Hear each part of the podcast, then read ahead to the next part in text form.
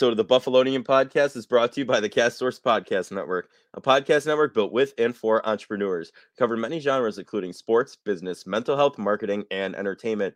Feature the podcast shows such as Sports Bring People Together, Limitless, Saviors of the Metaverse, and The Athletic Mindset. Learn more at castsource.com slash podcast. And without further ado, let's get into the Buffalonian podcast.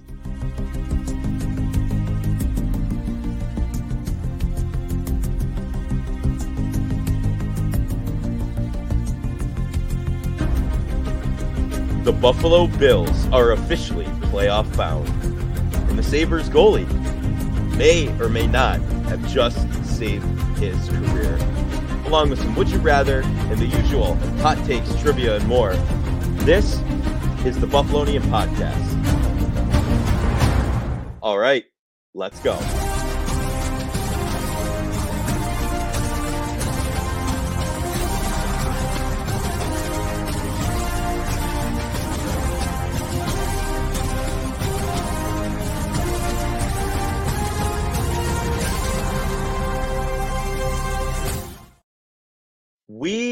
Are back with the Buffalonian podcast.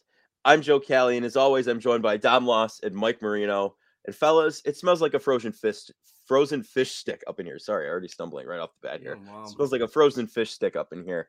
The Bills overtook the Dolphins with a game-winning field goal from Tyler Bass in that lake effect snow that finally showed up after they forecasted it for the entire game, and it was only for the last probably 15 minutes, I would say.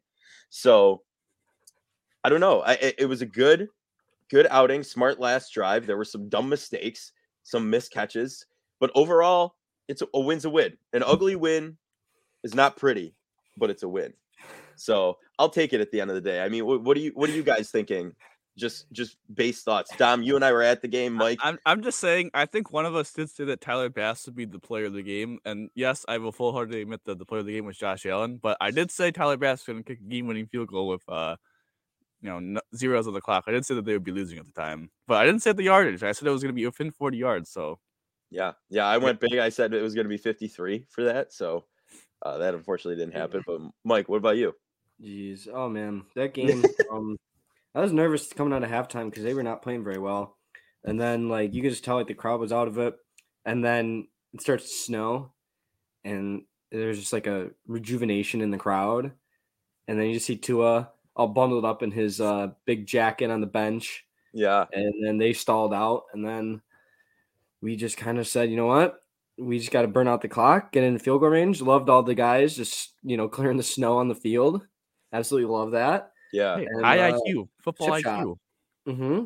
Hey, listen, listen. No, no, none of the water boys came on the field to do it. No 15 yard penalty there, and no one used a towel, so no 15 yard penalty. Oh, just there. saying, those refs like I think the one one guy, one of the former refs, like you know how they're on like ESPN and all that. Oh, stuff. John Parry. Yeah, he's like, yeah, you can't give a penalty because the crowd, like that that that's not possible. Threatening a 15 yard penalty for throwing snowballs.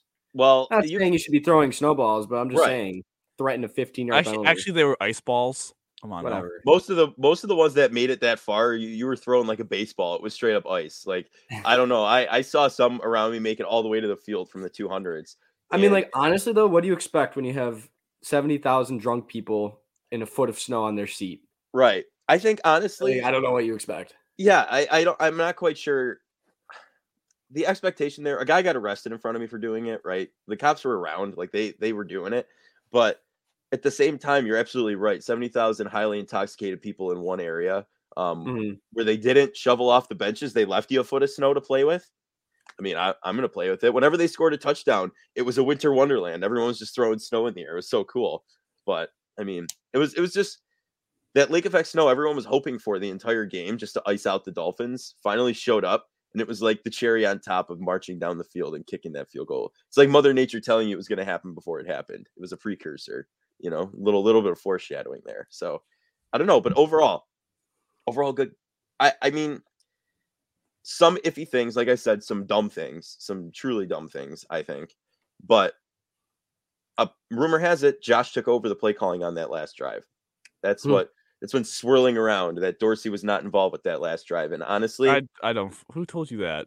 The uh, a couple Odyssey guys did. Okay. Yeah, so that's the I mean, Real reliable sources right there. They are. I mean, that's they're they're directly in contact the entire time. So I don't know. It's No, it I would mean, make sense. I don't it- know.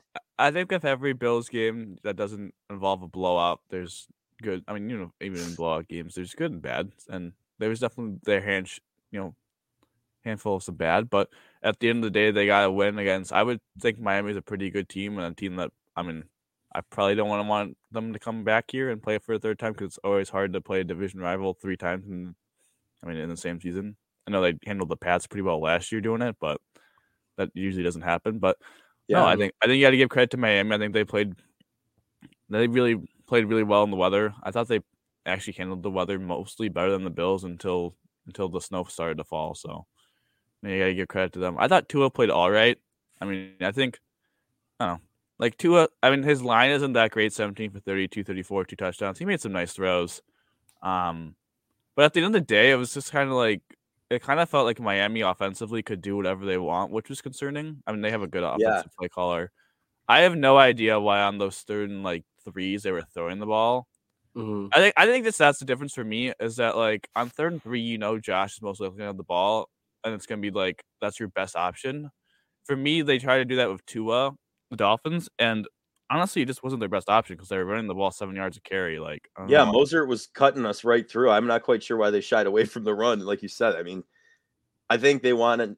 I don't. I don't know. It's just interesting because Mostert was having a very very good day against the They're Bills. It was- dedicated play action. They just love it.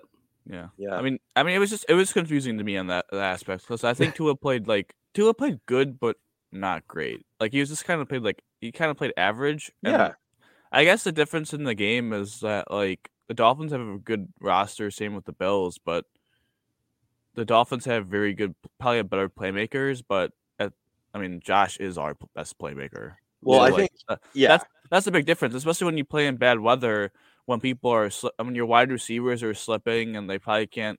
You know, I know know there's the saying of like they know where they're going, the D backs do, and that's an advantage. But there's also, I mean, they, they're going to slip and fall too. And sometimes you need some backyard football, and Tua's not going. to I mean, you saw Tua scramble the one time, had ten yards of open field, try to do some random juke move and fall for four yards, and then I think they, I don't think they got the first. I don't think they got the first down on that. I think that was like the punt where Cam Lewis murdered the punters. It Oh, was. Cam It Lewis. was. Yeah. Yeah. That was. uh That was. Wait, I thought, wait, that, I I- thought that was a joke of the game right there. Guys, Like, wait, I'm not. a thought from selfish that pla- moment I'm, on- I'm not a selfish player though. I'm not a selfish player. I'll just go for an interception when I should bat the ball down fourth down against the Vikings. And I'll go for the pump block and kill the punter, cost the team. I'm not It's- selfish though. Uh, yeah, no, he's he's the most selfless player on the Bills, if you ask me. But I mean, looking at like the Bills, we lost earlier this season, right? I'm in these toxic groups and stuff, right? There's a lot of comments going around. The this game, the Dolphins fans came out of their caves on this one, all over the internet. They're like, the refs gave him the game. That wasn't a two point conversion. He didn't break the plane. They're posting pictures of him clearly breaking the plane. You see it. You see the ball over the white line, and that's all you have to do. But I found I saw the stat yesterday, right? Josh Allen this season versus the Dolphins, specifically the Dolphins, just the two games. 704 passing yards, 124 rushing yards, six passing touchdowns, and zero interceptions. So, Mhm. I mean, when you throw it 60 times in that first meeting, you should have 400 yards like he did. But I mean, zero interceptions is a pretty, I mean, it's pretty all right in my mind. I mean, he did, he's done well against the Dolphins I himself. mean, throughout his but- his entire career, he's always done really good against the Dolphins. Like that's just kind of the team that he's always been able to have their number, I guess. And then, you know, now that they're more competitive, like I would say that they're a threat with how they've been playing. But like, it's just nice Yeah. to know that Josh will always be like at an elite level whenever we had to play them. right. It's just about everyone Yeah. else around. I him. mean, Josh is now in ten games against the Dolphins, eight and two. His 2 Mhm. losses are combined six points. One is one is because he skipped the pass to Isaiah McKenzie on fourth and goal. And the other one is because Charles Clay uh, was a traitor. Drop. Yeah, I have, a, I have a signed picture of Charles from the over there that I Dolphins the. Bills. And uh, I think this uh, just this morning, I think Josh got announced as the AFC Player of the Game, Player of the Week. Excuse me, Player of the Game. Yeah, offensive Um, player of the week. So I think that's the fourth time in his career he's done that against the Dolphins. I think there was a stat where he's done the most since 19 or 20. I can't remember which one it is. Mhm. Um, but Josh is gonna be Josh, man. It's gonna when the weather is bad, having your best running back really be your quarterback is a huge advantage. And hmm I think this is also the first game. Well, I shouldn't say the first game all year, but this kind of felt like a game where the tight ends broke out, like really. Like I mean, Quintin Morris. No, That throw to Quintin Morris was like perfect. Yeah, fantastic. I thought it was yeah. funny because everyone was like, "Oh my god, his release off the line was so good," and his release was good. The unfortunate part for Quintin Morris is that he beat him so cleanly on the inside that his route of like the outbreaking route actually like was hindered him. It actually hindered him Mhm. because it made the defender able. Mean, the defender's also a safety, so he's a little bit quicker than him. But no, Yeah. that was a dime. Like that was a like that was the first Quint. I can't remember last time Quintin Morris caught a ball. You know I No. mean? They've they, I- they're they're using tight ends. It's really cool. Like that's Like I think the last Quinn Morris memory I have of him was the same thing as Khalil Shakurov, like that Pittsburgh game of him fumbling at the one yard line on that shovel pass.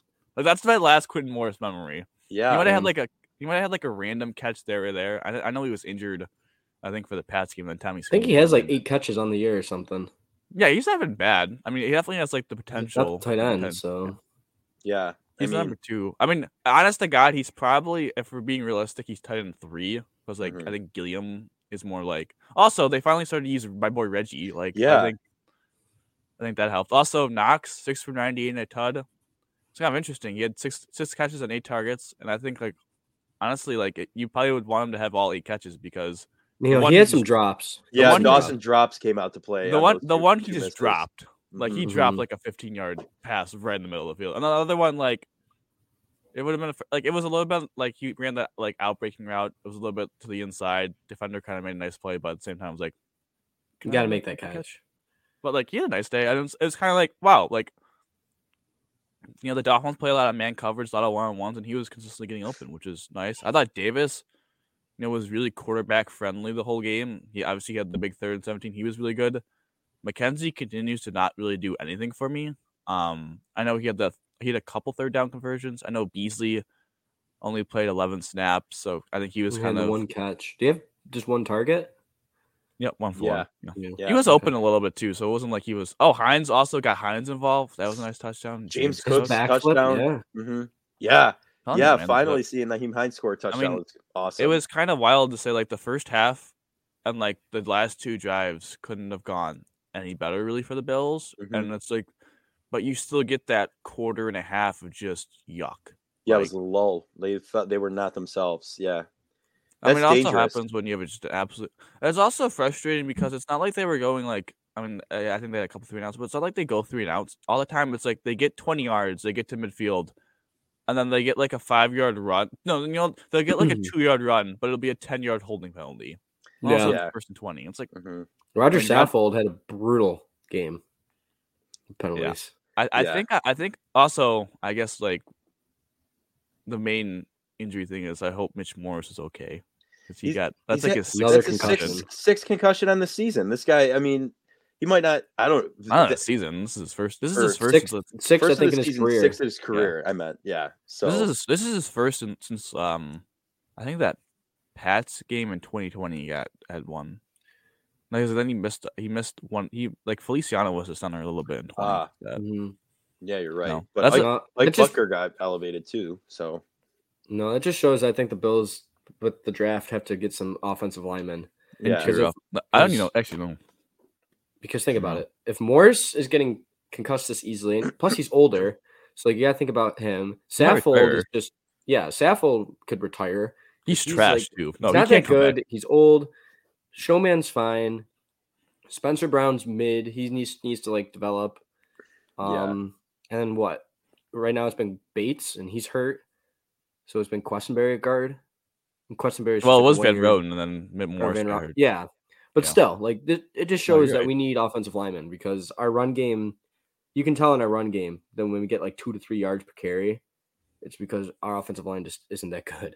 yeah. No, that's definitely draft wise. That would be interesting to see Brandon Beane attack that because I think that's one consistent thing we've been. I mean, look what look what Kansas City did. They got like they got Orlando Brown. They signed Joe Thuney.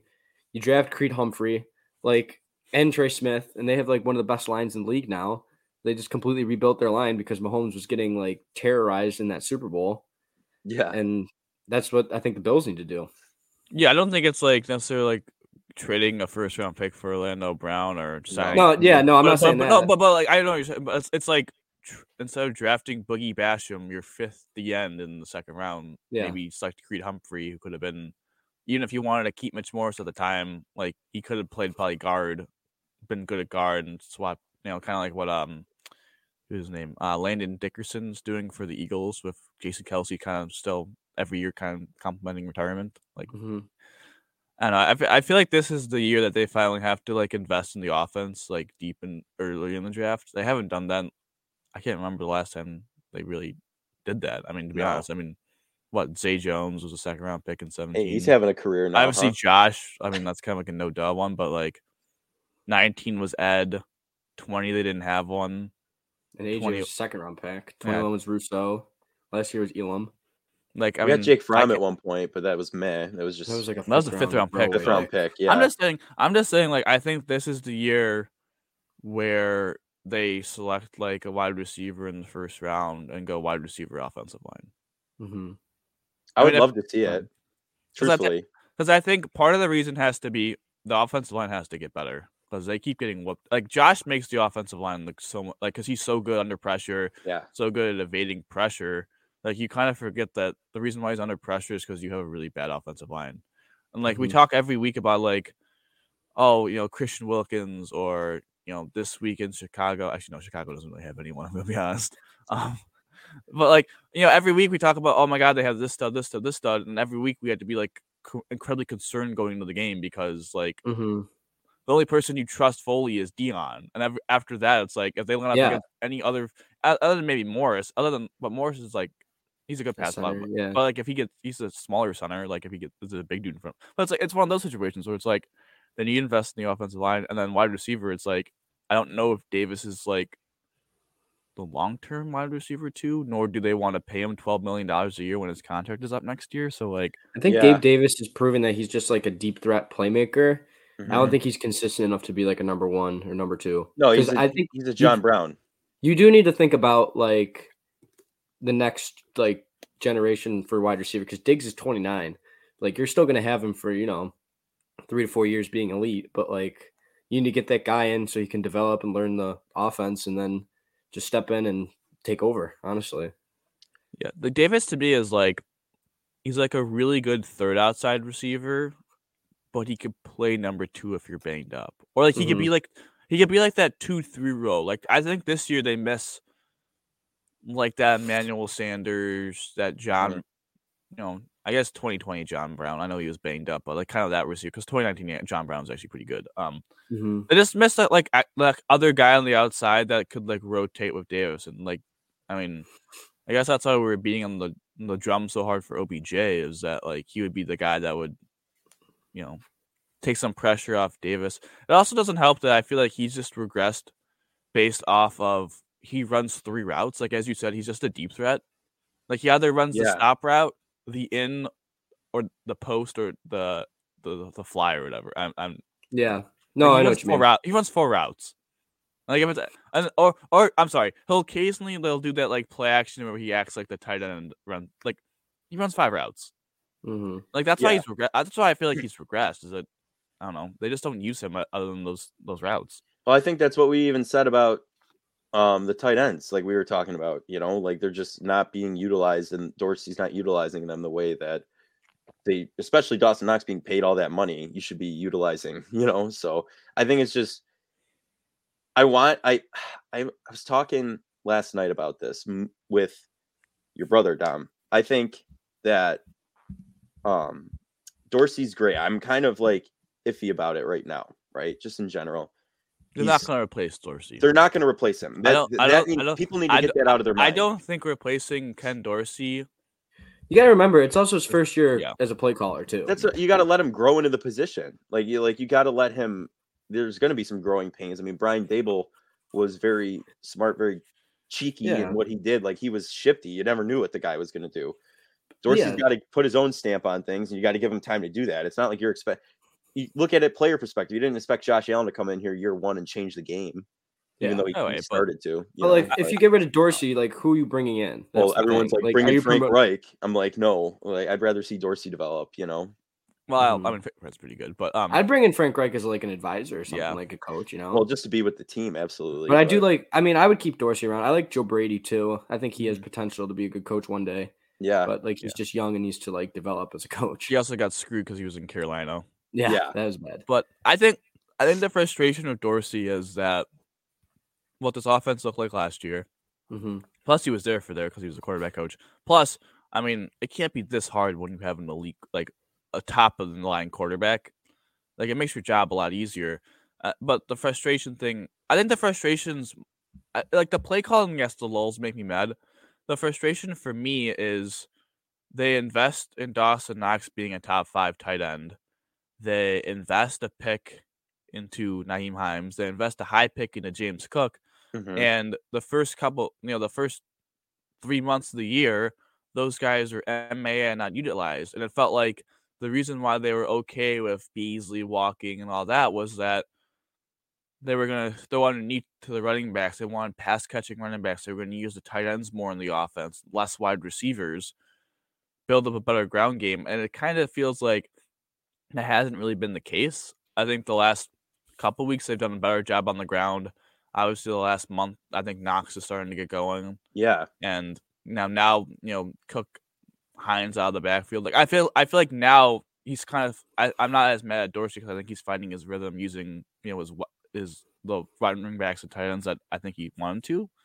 I just you got to get rid of those lulls at the, in the third quarter because they got they got to stop. yeah. I mean that that's the biggest thing, especially going into the postseason here. You know, if we meet the Kansas City Chiefs, they're going to play us for all four quarters. It's not going to be like we can have that anymore. I mean, the Dolphins did. Like they gave us a run for our money the other night. Like that that lull is what's going to really, really hinder our advancement into the postseason. You know what I mean? Even even against teams like coming up like Cincinnati, they're going to play you all four quarters like hard. Like they're not Yeah. going to give up. Like No, they, I think you saw what they did to the Buccaneers. They were losing and they came back. They played them hard. So I, I mean, they, they just got to, like you said, eliminate the third quarter lull. no, I think this Bears game needs to be kind of like a confidence boost game. Like I Mhm. think they really need to like Pound them. good not like not even that. They just need to execute their game plan like perfect so that you know, because this is obviously a team that shouldn't be as good, but they were competitive against Philly. So like this is just a team where you need to get your plays down, get the schemes going and like, you know, execute properly and not take stupid penalties like holding or like a false start or like stupid Yeah. stuff like that, you know? Just like this needs to be a game where you act like you're playing like Cincy or like act like it's a playoff game. But like, you know, I guess this is one where you could make mistakes. You got to figure out what works so that when you play Cincinnati the week after, you can beat them. Because I think our route to the Super Bowl is easiest through Orchard Park as the one seed. Because I really don't want to go back to Arrowhead No. in the playoffs. No. Yeah, well, I think it comes down to Chicago is a terrible. I mean, I guess we'll go to the preview of the game. They're nine and a half point favorites, but Chicago is a terrible defense. Mm-hmm. Like, I mean, I I kind of jokingly said like I don't know anyone on their D line. I truly, I mean, they traded Robert Quinn. I truly Yeah. can't name you a single person on their defensive line. Um, that's how bad they are. I mean, they have some like Bris- Brisker is a very good safety. Uh, Jaylon Johnson, Kyler Gordon are two pretty nice young corners they have, but like defensively, they're giving up 32 points a game before that Eagles game. Mm-hmm. Obviously, that they you know good for them. They played really hard uh, against the Eagles, and then you know offensively, it's kind of just the Justin Fields show. hmm And the Bills in the past have done a pretty good job against running quarterbacks. They always do a pretty good job against Lamar. And it's all about just being really disciplined in your rush rushes because the Mhm. the the, Bear, the Bears offensive line is not good, especially you know hopefully Teven Jenkins is okay. I know he got carted off that neck injury. Um, Alex Leatherwood, they trade. I don't know. They didn't trade for. it. They picked him up on waivers from the Raiders. Is still bad at right tackle. Uh, so First that's- round so- pick. so I mean, that's a big Like, matchup. yeah. That's a big matchup Groot against him. And so you know, if the offensive, if the defensive line can contain Fields and dominate, you know, that's a good sign because Fields does take a lot of really, you know, second year sacks. You know, holding the ball too long. Yeah.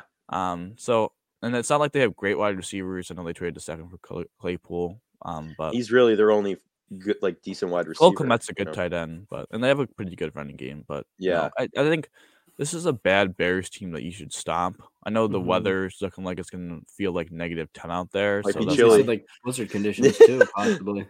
Yeah, So I mean, So, the Bills are just snow magnets this year, I guess, uh, more than years past. But you know, it would be, you know, it was crazy last week. I was watching the Bears game. Justin Fields comes off with the ankle injury. Who steps in? Nathan Peterman. He's on the Mhm. field playing snaps. Sorry, Yeah. just the, I, the don't guy. know, I, I think they picks for the gotta. I think they gotta somewhat prepare for Peterman because Justin Fields just kind of gets banged up every once. I mean, that's kind of happens. right, so the defensive backs got to get their hands ready. Yeah, yeah, yeah. I know. Gotta Train warm like wide the mitts. receivers for the week. I do say this though. This is a bounce back game for the defensive line because the Miami offensive line just dominated them for 60 minutes. Yeah, Like, there's just no excuse. pressure. Yeah, Like they Tua had time in the pocket. I know there was what Shaq had a sack, but that was really a covered Ch- sack. Jones had a sack. Yeah, that was an actual sack, but that was a blitz sack too. Yeah, I think the concern that's been without Von is that they're not getting as much pressure and they're blitzing more. So hmm it's kind of like a double negative of they're blitzing more, but they're still not. I- They just got to be better. mhm. But think about Um, the the one play, would definitely Jaylen Waddle's better. touchdown. Tremaine, he knew what was happening. He diagnosed that play, yelling at Jordan Poyer to get back, and Waddle just burned the. Yeah, I don't know what happened there. To be honest, I don't know if it was a miscommunication, but like, yeah, no, having one safety back and then Jaylen Waddle, you just. It was so funny watching Jaylen Waddle just like outrun Damar Hamlin. Like he just took off, and it was just w- like I'll tell you right now, it, it wasn't that fun watching it at the stadium No. because it was like it was like all right, 21-13, we get the ball first at the half. Let's you know this is our moment. Let's score a touchdown. We've Go got 15. momentum. They're gonna Yeah. be they're gonna be cold. They're gonna quit. I think they went three and out. They might have went like first down at four and out. Yeah, yeah. No, I think they did go three and out, and Mm-hmm. then because they took like a minute off the clock. Third, and, we get them in third and four. We're like, okay, they throw the ball. We're like, oh my god, this is great. Like they've just like consistently throwing the ball on third and four when they're running for seven yards of carry. Please continue to do that. Those are Jaylen Waddle for twenty yards. I'm like, oh man, twenty yard completion. That's tough. S- I, I just saw the terrible angle. Damar J- Hamlin inner, you know, had his inner Jaquan Johnson, and it's like, oh, this is a touchdown. Bro, he didn't have a chance chasing him down either. Like I mean, like, you just saw him take off. yes Yeah. and no, though. Like, uh, he was okay, he burned. I him. know it's all if- about angles, but like, dude, he, he, just took let's, off. let's put it this way. Let's put it this way. He he ran down towards him to cut him off to, Mhm. from the sideline. If he took a more like conservative angle, he probably tackles him. But no, you're not wrong. Like like he was kind of gonna get there, and then all of a sudden like the like the turbo boost just went off. Like Yeah, he flipped the nitrous switch, and that dude was juiced. He just flew, man. I mean, that's no doubt one of the speediest. Him and Hill are the speediest players in the yeah, I'm glad we don't. Have to, I don't want to play those guys again. No, guys no, that would be keep up at scary. Tre he had a burned- good game though. He did? did. He had a he had a decent game. Tre Tremaine, White. Yeah. Well, Oh, yeah, Tre. Tremaine, Oh. Tre- Tre White. Tre Tre Tre got burned twice, and that was that was about it. But he had some good breakups. no, he had he had like he got Elam burned for played that decent too. Yeah, he got burned for that Tre. I keep saying Tre. That Tyreek Hill touchdown. That Mhm. was a bad rap because he didn't. He never. He was like in press coverage, but he never pressed him. That was a bad rap. And then he got. no, yeah, he just got beat. He just got burned. ran right by. He got burned by Waddle, but then he almost actually broke up that pass because Tua underthrew him by like ten yards. yeah, Mhm. yeah. Two would turn the Uh, ball over. But yeah, No, I think, I think it was. You know, hopefully Tre's getting more confident. He looks to be. He he does. I, I think it- the, I think the thing I want to see though when when the Bears game happens, Michael, is when they announce the defensive starters as Tre White and Kaiir Elam. Yeah, no, because I mean that's obviously like what we want for going forward. Like you use a first round pick on Elam, you want him to be that number two, and being behind a guy like Tre White, who when healthy is arguably top five corner in the league. Like that's really just like lockdown. You would hope. Well, didn't Dane Jackson have a couple stupid penalty? Like he had a holding penalty or something like that. Um, I think he did at one point. Yeah, yeah. yeah. Dane Jackson's mean- a good number three. He is. He's a good ba- like backup. I I would like. I mean, to I don't see know. Elam though. He's just like cheap depth. I mean, I mean, Yeah, like, he's, yeah. well, yeah, that's what I mean. Like he's a nice No, three but, to but have. you know what he is? He's like a worse version of Gabe Davis on the offense. Like he could step no, but like yeah, but, like he could he's step in for a game or two as your number two, but prefer out your two outside corner, but preferably he's your number three that doesn't really touch the field other than maybe a series if one of the other two get banged up during the game. yeah, Taron almost had a pick six too. Oh, that would have been nice. Yeah, But yeah, no, I think, like I said, the Chicago game just needs to be a tune-up game. This needs to be a confidence booster, and I think that it'll happen. I think the Bills I don't think it would be like high scoring just because of the weather. It'd be cold and windy and just not very good weather. But I think we'll we'll be in control hopefully the entire game and win. Hopefully, I mean, it, it's definitely I think this is a game where, because like Dom was saying, how he doesn't know like any of their defensive linemen. I think Yeah. this is a game where you I gotta get look the that up. run I game feel bad going. now. I think you need to get Singletary going, get Yeah. Cook going. use the Like, running this game. is a, yeah, you know, like don't have Josh just be your number one runner. no, Well, I mean, they trade Wake, Roquan Smith, they trade Robert Quinn at the deadline. Like, they Mm-hmm. trade all their good defensive players, and they've been. I mean, I know the Eagles game. Yeah, they get, they only gave 25 points, I believe, but that could have been worse. So Yeah, it was They- they've been competitive, though, averaging- that game. they've been averaging like 32 points a game given up. You know, the last month. That's definitely weird having you know Efersa. I don't know how to say the head coach's name. Eberflus. Eberflus. Thank you. I was gonna Mhm. butcher it, so I stopped myself. But you know, he's a defensive coach, so it's kind of a little bit surprising. You think they'd be a little bit better, but no, I think I think this is a good game for you know, as Mike said, the ground game. I think Josh, you know, the offense. This is a good bounce back game for the offensive line. Get your rhythm Mhm. going yeah, because you're gonna play. I mean, if you look at it, they're gonna play in Cincinnati. Cincinnati has a good defensive line. They're yeah, gonna play at home against the Pats. Pats have a good D line, and then it's gonna be playoff time, and pretty we much get everybody, that week off. Hopefully, pretty much everybody in saying- the playoffs.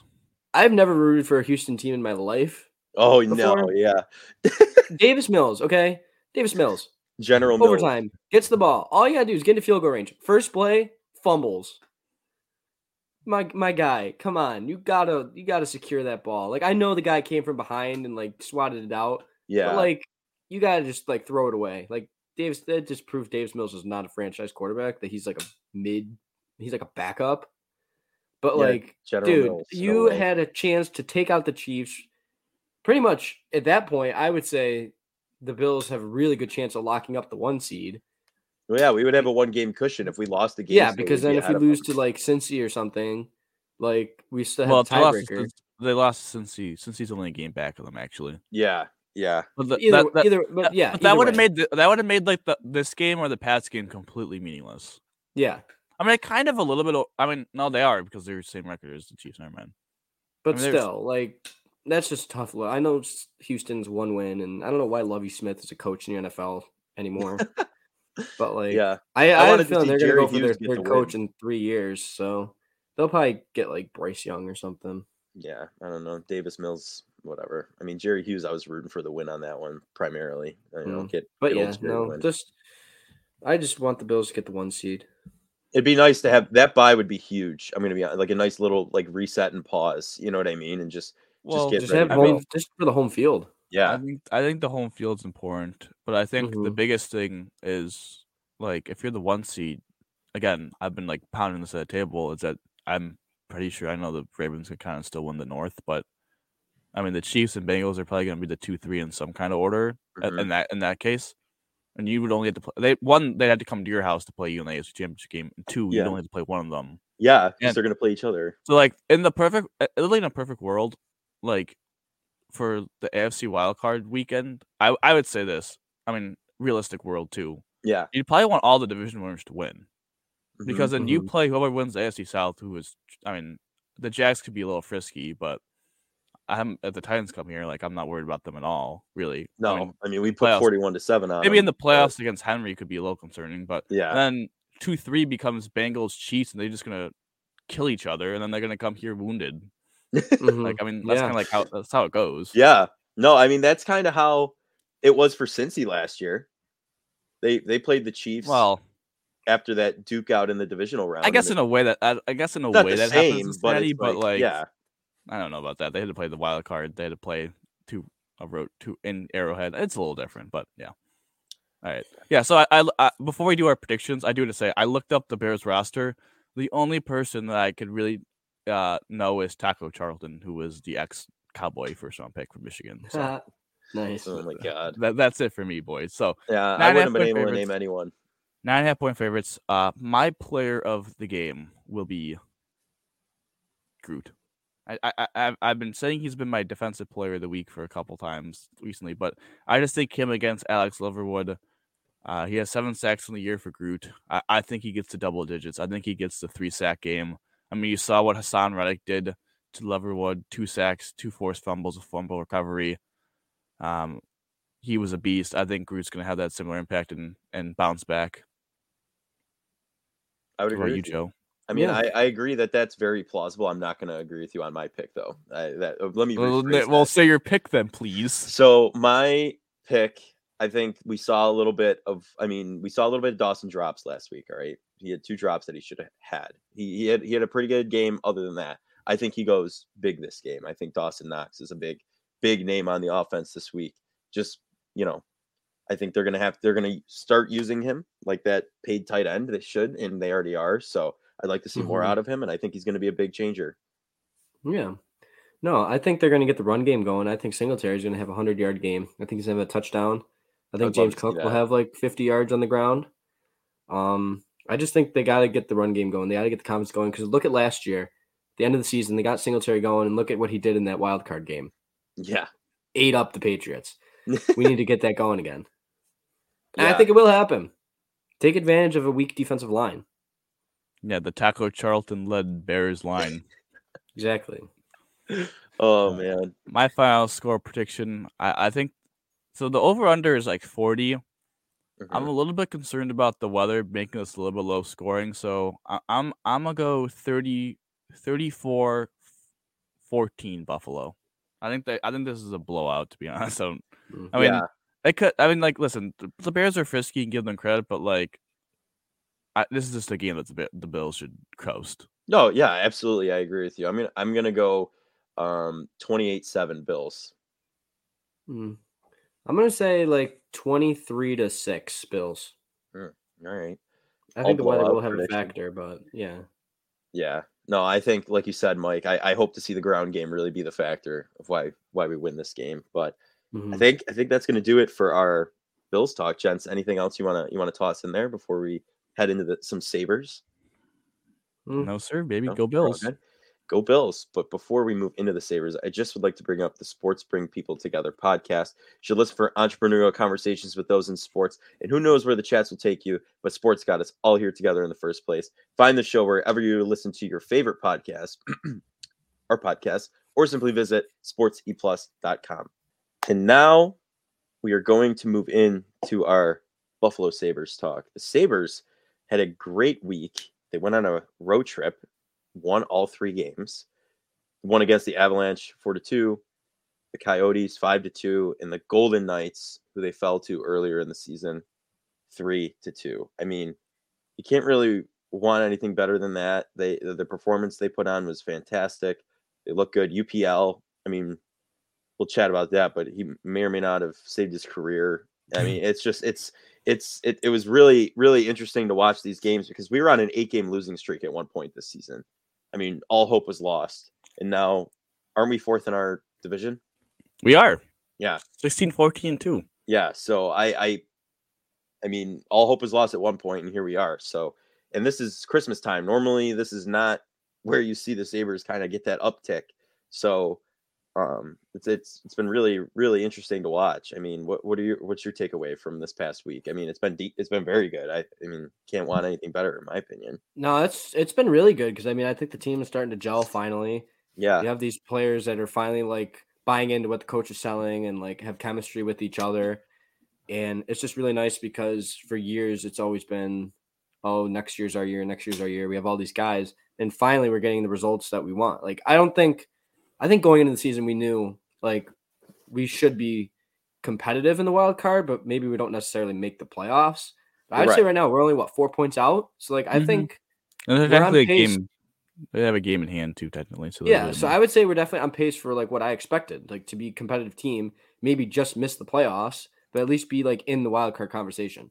right. I think people got a little tease from the how we started that oh this team's going to the playoffs. A lot of people, and then now everyone got disappointed after the eight game losing streak. But like Mike, like you said, expectations weren't super high. I didn't think. I mean, jokingly, I would say we're going to the cup this season, but I Mhm. mean, in actuality, I mean, it's just like No, we just wanted know. to see that team improvement. Like honestly, Yeah. like we had a very young team, a lot of inexperienced guys. Like we just needed them to get some experience, get some confidence, and I think that's what they're doing. I think Yeah. Granato's really good at developing players. We've seen the Tage Thompson breakout. We've seen Jeff Skinner kind of ha- like play the best hockey he's ever played. Same Yeah. with Dahlin, and then you have like Tuch, who's break, like all these guys. They're breaking out. Cozens, like you just rattle off a ton of them. I think. Granato's really good at getting the most out of players because his entire career he's been a development coach. Like Yeah. I think we need to take advantage of that. I know we've said like probably ideally to have a cup winning team, Don Granato's more of an assistant than a Mhm. head coach because we've seen like his coaching flaws.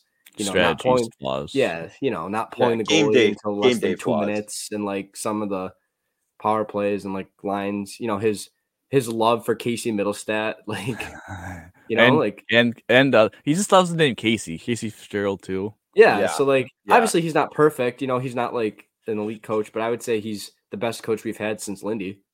No, yeah, for sure. I mean, I, I mean, the team's I feel like I, I feel like him. I feel like anyone could be a better coach than Ralph Krueger. So Yeah. I mean, he's a soccer coach. So yeah, True. Um, no, I think it comes down to it's a successful week in terms of the result. Uh, dude, I think they played particularly well in the trip. Probably not, other than Arizona. Like they kind of got dominated by Colorado, but and they they definitely got dominated by Vegas, especially in the third period. yeah, that third um, period was brutal. Luukkonen ki- was standing on his head.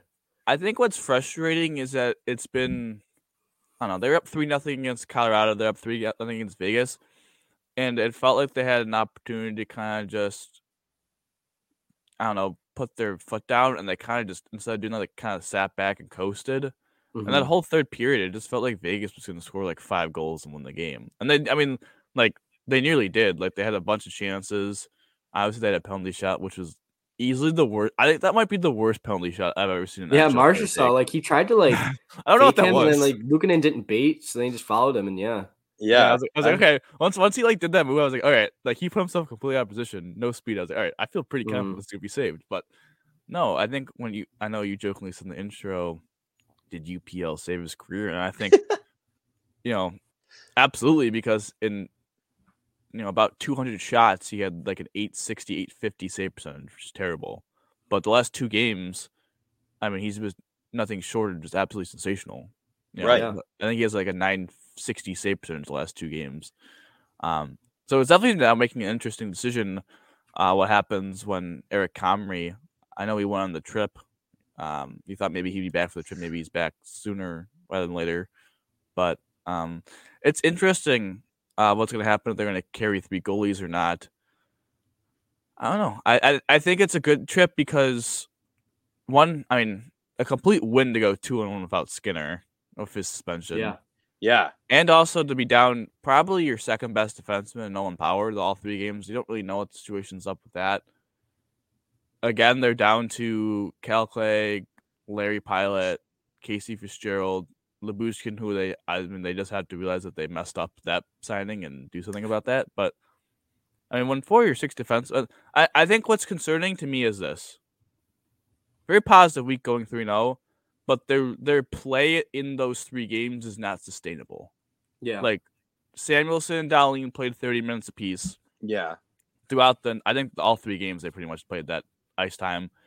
UPL Sun has had Anderson had a good night. I think he, he in Arizona too. So the, the goaltending was really good. You had your two best defensemen playing a lot.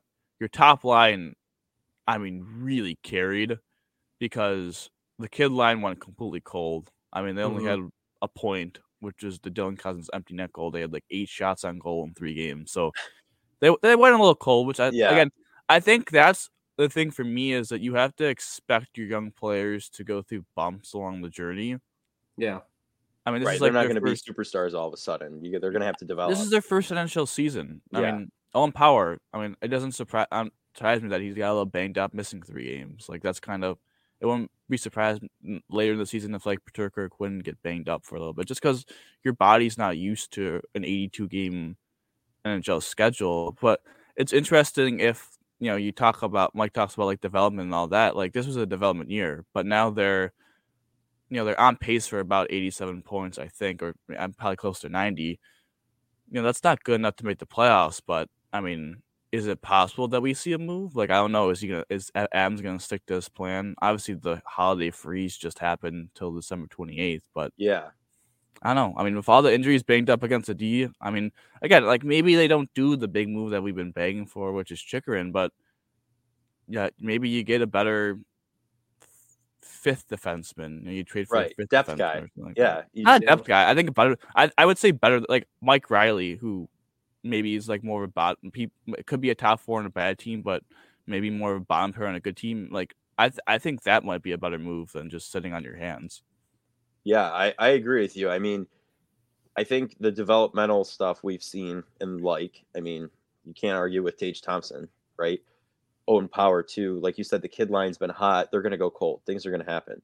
I would like to see maybe a little move like that, you know, just to kind of further solidify the steadiness of this team because like everyone talks about our elite offense, our firecracker offense. That you can't you don't you never know what's gonna happen next defenseman is where I think we would need, you know what I mean? Like to maybe pick up a couple things, like you said. So I think that would be something I would like to see uh, when this freeze ends. And I think it's just honestly, like we've said before, the other big thing is just waiting on Levi. I think next season, you know what I mean, or whenever he comes. No, we're, we we talking about this season. I don't care what Levi does. I think the thing is is the goaltending. While we were disappointed in it during the eight game stretch and like UPL's start, they really have gotten pretty much league average goaltending, which I think any of us would have signed up for. Yeah, Um, it's the fact of that they're giving up so many chances defensively that they had to kind of improve, and they also got to. I think their play style has to adapt a little bit, in the fact of. I think this is what happened really with the kids line throughout.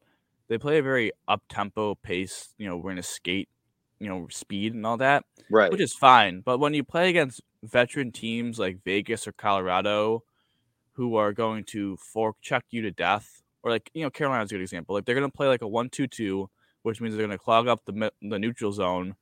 You can't skate in that. They're going to make you dump the puck in. So, and they're going to dump the puck against you, and they're going to make you turn the puck over because you're a young team, and they're going to forecheck you to death. So like the Sabres had to do a better job against good forechecking teams, and they got to become better forecheckers because you saw it against Vegas. They had no offensive zone time, and it's because when they got to the the center ice, they they, I mean, they weren't gonna let you skate in. right. It's like it's like you know what a, a good it's like a good offense. You know, it's like the Bills. You know, you can have a good passing offense, but if you don't have that balance, that rushing attack, you don't have that forechecking ability. Right. People are gonna make you dump the puck in until you can prove you can forecheck. You got to have Mhm. the yin to the yang. You know, it's got to be a, a complementary balance here. You know, I mean, it's just I feel like The yin to the yang. the yin to the yang, you know. But I don't know. It, it's definitely interesting. It, it'll it'll be interesting to see if if anything really does happen. I mean, like we've said, we would like to see something, but I think it's just. Do you think though that it's just a price we pay with the way we play offensively, like defensively, like the giving up those opportunities? You know what I'm saying? Like. I don't know. I feel like when we're just kind of skating around and in and going crazy on offense, like just you know, like the high. I mean, I think- I think it's more or less we have players that can get offense. We just don't have the defensemen that are going to be successful defensively. Because I mean, like we talk about Lyubushkin, he had a good start and then he got hurt and he hasn't really been the same and he keeps getting hurt. You have guys like Fitzgerald who probably shouldn't be in the NHL. Right. You know, even like you know Jokiharju, he's been he's been decent, but he's probably like a third pairing guy. Mhm. Um, and obviously your top two defensemen there, Dahlin and Power, like they're more offensive minded. So you really only true defensive minded guy in your top four is Mattias Samuelsson, and it it's been proven how you know vital he is when he's healthy and hurt. You know, we really Yeah, struggle that when he was was out of the lineup because we don't have anyone that's just defensive minded. So like even like a Bryson, like he's probably a third pairing guy, but like you know, I feel like you can improve him because he's kind of like a he tries to be like a Dahlin or Power, and he's just not. You know, he's No, not he's five ten. offensively gifted. Yeah, so like I don't know. I think it's more or less you just don't have those the right players The at players. defense. Well, offense, you have a guy who can score in Skinner. Um, you have Tage who's just insane. You know, Tuch is like that power forward, and then that second line is just going to be something you hope can be aligned for the next decade plus. So, like, I think it's just finding the defenseman. Yeah, I think like your top six play high event hockey. Like, Yeah. Yeah. I mean, none of those guys are like really great defense. Like some of them are all right defensively, and then you have some guys that are kind of liabilities in your forward group. But like that's Mhm. the price you pay. Like they're going to produce so much offense, they're going to outweigh their efficiencies, ne- like their negative efficiency. So that I I agree with that that aspect, Joe. Like I think that's some of it where like they play a high event I mean, they give up a lot of goals, but they scored. I mean, they had the most goals in the NHL. Like Right. that's go- like that. That's definitely part of it. It's also and so, like their play style. Yes, that's part. Some of it's also personnel, like in your top six. Like the, the- you're gonna have high event players, but as as Mike alluded to, it's also a little bit of personnel in the fact of like some some of your players just aren't very good. yeah. But like I think that's like the thing with me is that this team has a core and there are just certain pieces that have to be added like around the core to get the next jump. Yeah. You know, you're gonna continue to get the jump inside the core from like just developing from year to year. But Mhm. now it's about adding like a third line center who's a better forechecker that could forecheck, or adding, as Mike said, like like Chychrun, I think is a nice like little piece of being a little bit more of an offensive defenseman, can play a little defense. But then maybe also adding another guy in your bottom pair that's also, you know, I think they tried to do this with Lyubushkin, but as Mike alluded to, like, I mean, he's been pretty bad this year. So Yeah. like Mhm. I think it's adding better pieces defensively where you're not having four uh, four really AHL caliber defensemen in your lineup, Yeah. and also getting rid of like Bryson Lyubushkin from your lineup, even your healthy lineup, Mhm. um, and pushing Jokiharju down. Like I think it's improving the depths of your defenseman while adding maybe another high end guy, and then forward group. It's just adding really good, competent bottom six forwards. Like I mean, you saw what Tampa did. Like adding, Spending I know, first round picks on like a Barclay Okay, Goodrow and yeah, I'm, I'm not that into that.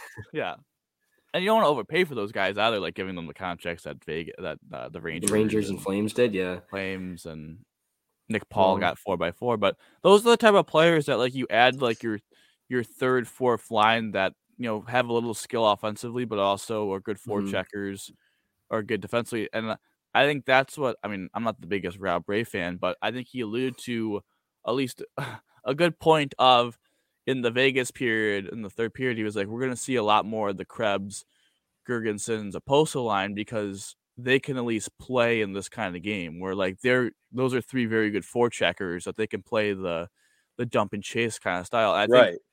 I think yeah, your top six I think need to become a, maybe a little bit better at that style, but I also think you need to get a third line, another line that can do that as well. Like I think that's the problem with the third line of I don't even know who the third line is anymore. I think it's still Olsen, Mittelstadt, and I think it's Jost. Let me And Jost is pretty good. Yeah. Jost has been. Yeah, he's been really good. Nice waiver pickup. Yeah. Um, it's Jost, Mittelstadt, and Olofsson. Most recent update. Yeah, like I I think what you would preferably want in the future, like for next year, would be like Jost is your fourth line center, Krause moves up to third line center, and then you add a couple wingers.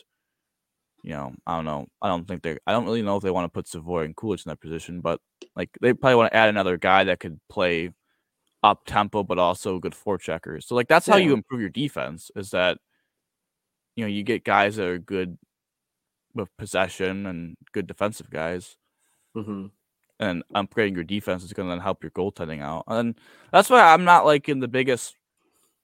Oh, they have to make a trade for a goalie situation because like you have three of them at the proper moment, and like Anderson's been good when he plays. Conley has been kind of meh, but maybe you know the injury gives him some time off, and maybe now they run three goalies, and that doesn't make him have the starters mindset. And maybe UPL found a switch or something. So I think it's I think it's currently until I know, I know Joe. You keep saying waiting to Levi. I think part of it is they need to add a, another goaltender once Anderson probably retires to like soften the load on some other guys. But it's also Right. I think mostly it's they have to get better personnel.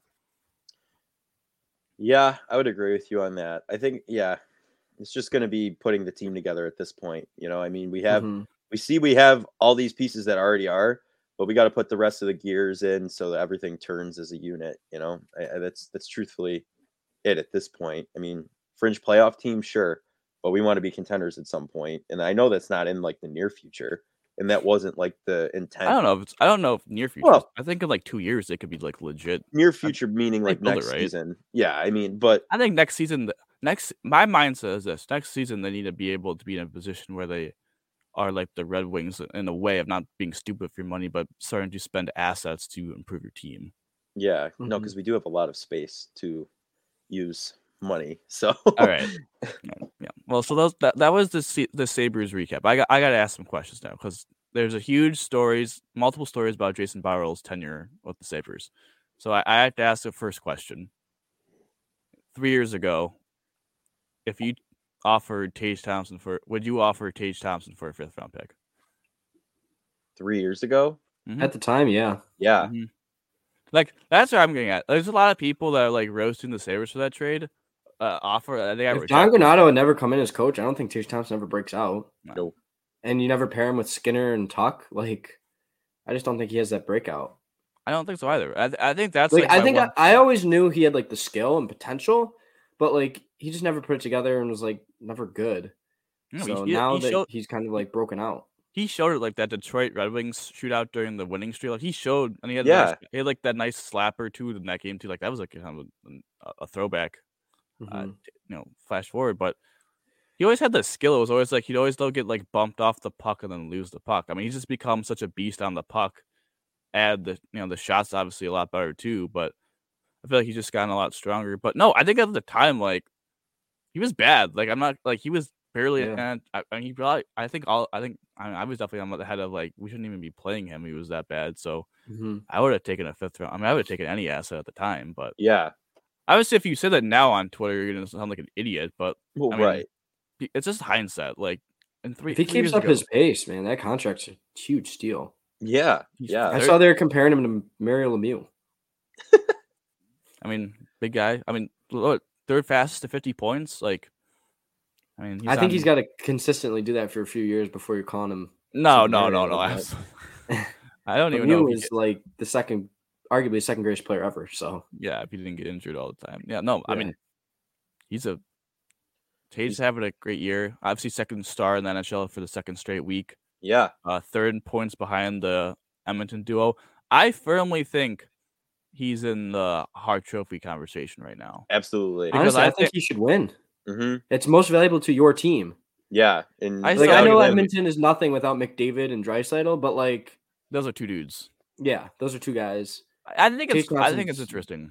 I, Because I, look I at do, Taylor Hall when he won with the Devils. right. yeah, he definitely know? wasn't the best player in the NHL, but like he was No, definitely most like, valuable It's for his team. Yeah. For the. So for the- for Tage the- Thompson is a legit Hart Trophy candidate, but everyone definitely- every year is just going to be like Connor McDavid. So It's kind of like the anti of the NFL or like the NBA used to be of like LeBron, now maybe Mahomes of like the Hart Trophy in the NHL just seems like the best player wins it every year. And that's Mhm. kind of like not the val. That's not the that's not the award. Right. no, That's like the, Ted- the Ted Lindsay is like the players voting the best player in the NHL, I believe. It's, it's Ted Lindsay, right? Yeah, like Yeah. that's the best player in the NHL. The Hart Trophy is the most valuable, and like when you have another top five player in the NHL on your team, like I don't know, it's kind of hard for me to give you the Hart, But I mean, Mah- Mhm. McDavid's also putting up numbers that Yeah. he's very valuable. Don't get me wrong; he should be in consideration, but like it wouldn't. It's what's the point if he just wins it every year? You know? Yeah. I know there's definitely got to be some variety. But no, he's definitely in the top three. All right, other story that uh Jason Botterill just called an audible called Omaha in the 2017 NHL draft of drafting Casey Mittelstadt over Necas for that ended up being Carolina's pick. All the scouts wanted him, and he was like, "Nah, this is my draft, first draft." Also, that turned that that 17 draft just turned out to be one of the worst drafts ever Yeah. especially with uh who just was Gooley in that? No, Gooley was 15. Who just something just happened with someone in 17. I can't remember their name. Either way, yeah, no. I mean, I guess at the time I didn't mind the Casey Mittelstadt pick. We saw him at the World Juniors. He kind of dominated the World Juniors, the MVP. Right. I don't know. I feel like a I no, think- pull- no, no pull-ups is kind of a red flag. Yeah, but I mean, like, I think at the time I wasn't mad that we drafted Casey Mittelstadt. He showed potential in the junior level. I think we just kind of rushed him in. I think Yeah. he needed more time to develop. No, he was definitely he's he's the most overrated prospect. I've, he also Yeah. just doesn't have any. He also the, his problem is that he's just not a good skater. Like that's Mm-hmm. kind of like his downfall is that he's just not a good skater. No. We also just completely overrated him because he had 30 points 34 games in Minnesota. right. That should have also been like kind of not not a red flag, but that should have been like he should have waited another year. Then he had five points in six games, and I was like, all right, let's trade Ryan O'Reilly. He's the number two center. And it's like, Yeah. no, let's have a thirty point season, Casey Mittelstadt. But no, and obviously UPL's I guess looking better for that draft, but that draft also had Bryson. Just, just Mhm. I can't remember the. I think something happened just the third. I gotta look that up now, but Either Do I think- yeah. I mean, it's just another what if with Botterill to show how absolutely terrible it was. I'm not listen. I am not against calling it audible. Like no.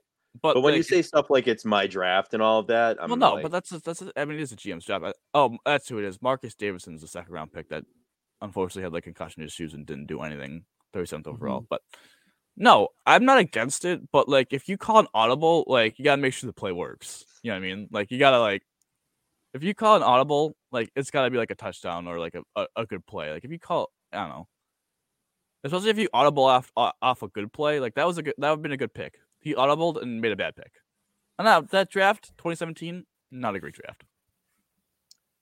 No, I, I don't know. It, it, I just Casey Mittelstadt now, I wouldn't touch him with a ten foot pole.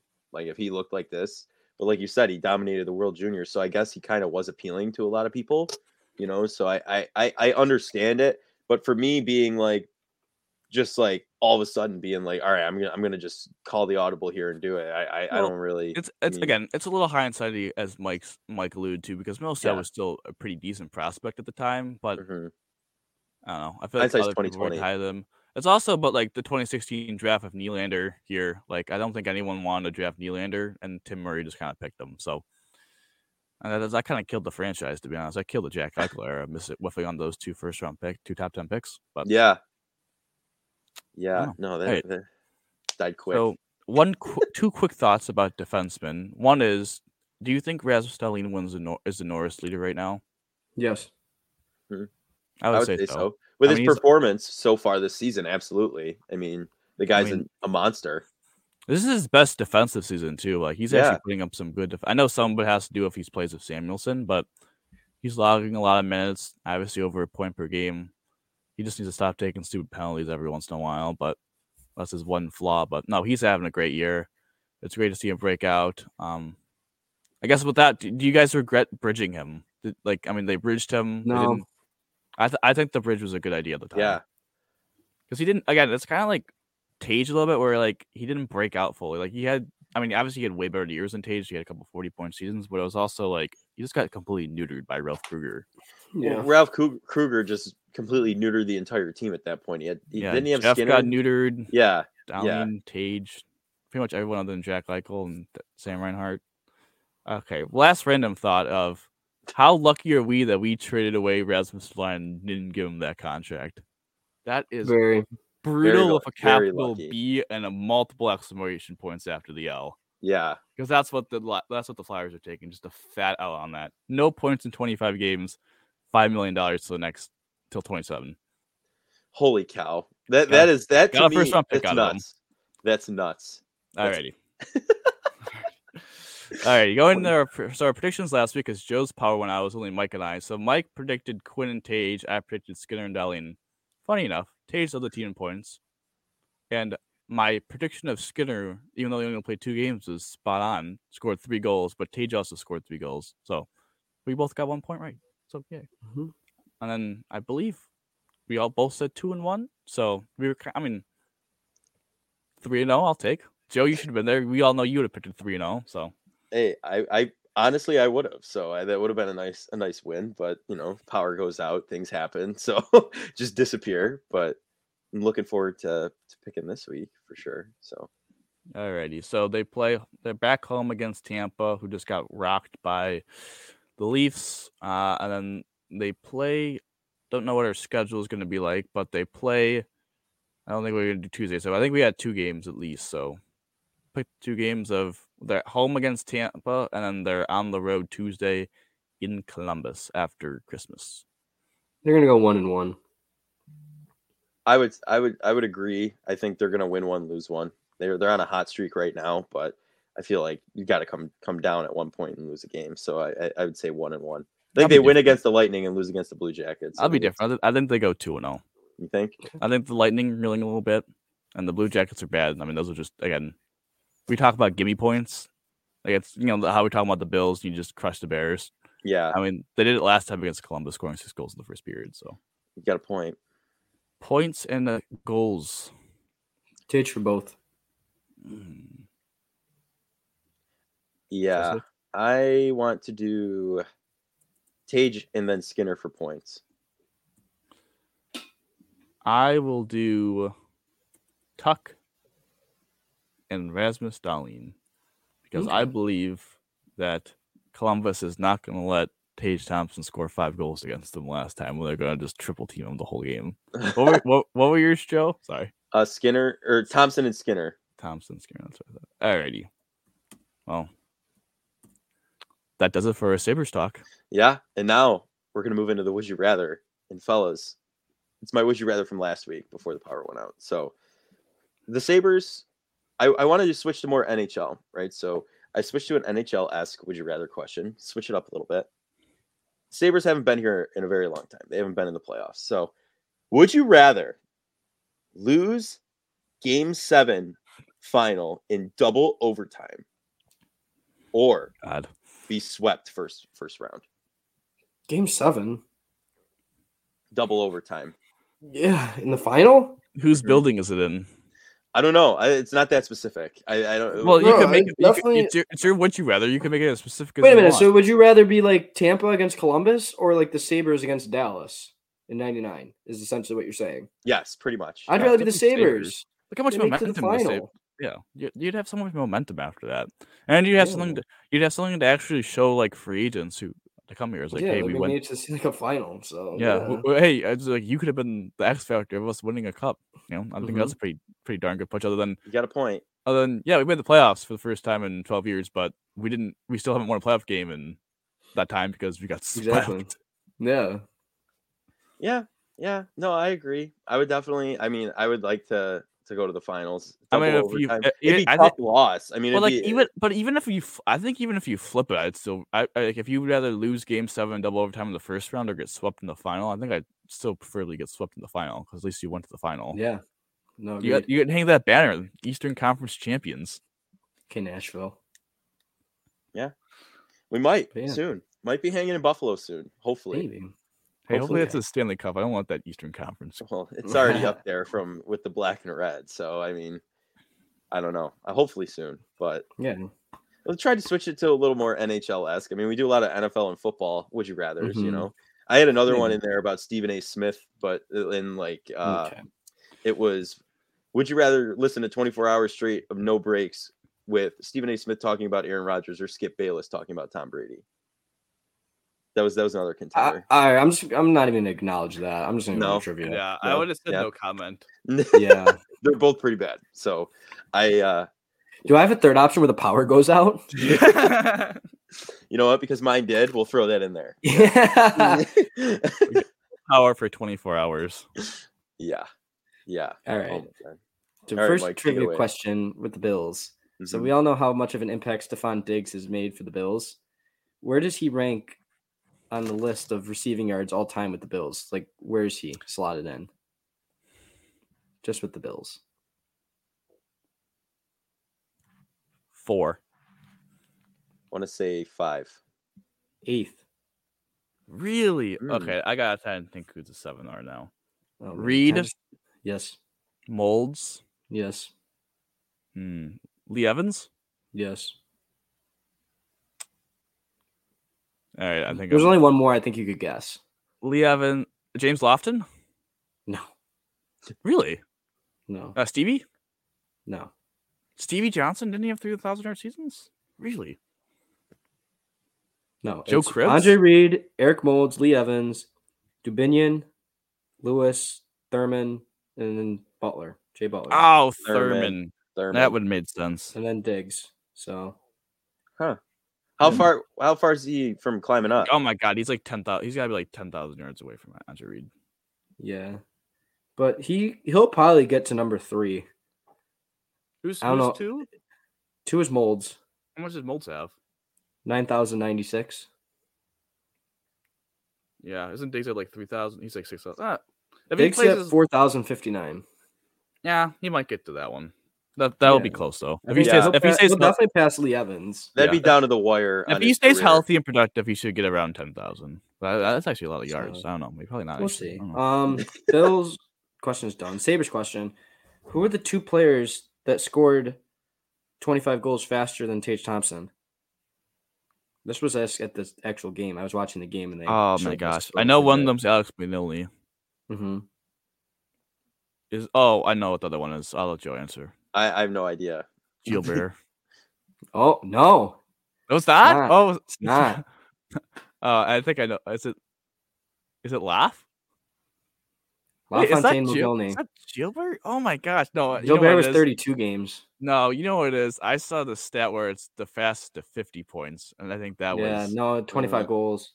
Oh, It was LaFontaine, Mogilny, then Tage, and then Gilbert, and I'm so confident in that answer. maybe Rick Martin after that. But yeah. Um, No so Jack yeah, I thought on that that was good list. during the middle of the game. No, and then Jack last Eichel. question, Jack Eichel. Yeah, hey, gotta. Hey, that was five dollars. So that was yeah. like, that was five dollars, and also we played them, so I feel like I can wear it. yeah. Yeah, So yeah. Uh, last question, we'll do we'll celebrate uh, Leo Messi for winning the World Cup. Um, can you tell me how many goals he has for when he played with Barcelona? Barcelona? Oh my god. Okay, this is a sh- shot in the dark on this one. I'm no Like their their main team, their main team. We won't do like the youth teams, just his main team. All right. So, I think he scored like 800 goals in his career or something. About 100 of them have been for his country. I, I think would he's wait, wait, wait, wait. let me- I think about 50 of them have been for like other clubs in PSG. So, I'm going to say 625. Hmm. I'll go a little higher, six seventy five. I'll throw. It's 50 definitely not that. higher. Four seventy four. 474? Four hundred. Mm-hmm. God, I was so far off. Wow. Oh, you know what? Maybe it's closer to 700 career goals. And I was about, oh, whatever. I think he has like seven hundred something goals. Yeah. What a game that was too. The World Cup final. That that was nuts. That the end of that one. No, that That's was fun to good. watch. But yeah, no, that's that's my trivia. And yeah, now I gotta go Christmas shopping. All right. Well, without further ado, that's going to finish it for this episode of the Buffalonian podcast. I've been Joe Callie, and as always, I'm joined by Dom Loss and Mike Marino. Happy holidays to all of our listeners out there. You get the one big holiday special episode for this week. And without further ado, Dom, how do you always end these, buddy? Go Bills, baby. Go Bills. Go Sabres. Happy holidays.